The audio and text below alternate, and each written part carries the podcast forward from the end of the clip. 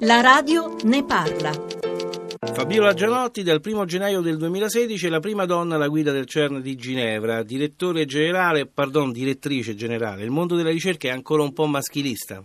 Beh, diciamo che se guardiamo le percentuali, effettivamente nel campo della ricerca, nel mio campo, ci sono più uomini che donne. Al CERN la, la frazione di donne è circa il 20%. Devo dire che le cose stanno cambiando, ci sono sempre più donne anche in posti di responsabilità. Al CERN abbiamo eh, donne che sono capo progetto, donne che sono eh, responsabili di gruppi di fisica importanti e quindi ci sono sempre più giovani donne che si accostano appunto alla ricerca in fisica fondamentale. Questo è bellissimo. Cento anni fa la teoria della relatività, oggi alle origini nel mondo con il bosone di Higgs. Cosa si studierà nella fisica tra cento anni? Il cammino della conoscenza è un cammino infinito, abbiamo un numero enorme di domande a cui rispondere ancora che vanno dalla struttura ed evoluzione dell'universo al, al mondo delle particelle elementari. Fabiola Gianotti, lei è credente, come convivono scienza e religione?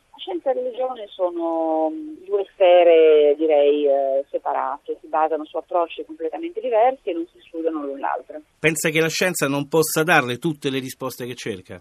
Sarà molto difficile che la scienza possa dare tutte le risposte, siamo molto molto lontani dal trovarle ancora. Lei è tra le persone che il Presidente ha indicato come vanto per il nostro Paese, ma quanto la sua carriera e i suoi traguardi sono figli del sistema Italia, delle sue infrastrutture culturali? Insomma, dietro il suo successo, quanta Italia c'è? Moltissima Italia, perché io sono cresciuta in Italia, ho studiato in Italia dalla, dalla scuola elementare fino al dottorato compreso e quindi tutta la mia formazione è una formazione italiana e devo dire che almeno nel mio campo le università italiane spiccano a livello internazionale. Io vedo molti giovani al CERN e i giovani italiani che escono dalle nostre università sono tra i migliori. E nella scuola di base si fa abbastanza per la cultura scientifica? Eh, I miei contatti con la scuola di base italiana sono ormai un po' diciamo tenui, quindi non, non potrei dire. Certamente quando io ero ragazzina forse non si faceva abbastanza, si faceva un po' di scienze, mi ricordo anche fin da piccola di, di avere partecipato in qualche laboratorio, di avere appunto a scuola anche aumentato la mia passione per la scienza. Certamente si può fare di più. No, quello che è buono nella scuola italiana è più che altro la formazione, la formazione classica direi che apre la testa e quindi poi ci dà gli strumenti per poter poi imparare dopo qualunque cosa. L'ultima domanda per lei Fabiola Gianotti, c'è chi dice che nel mondo di oggi ci vorrebbero più scienziati in Parlamento per affrontare i grandi temi dal surriscaldamento del pianeta alle grandi sfide dell'innovazione, lei è d'accordo? Ma io penso che non sia necessario avere scienziati in Parlamento, la cosa importante è che la politica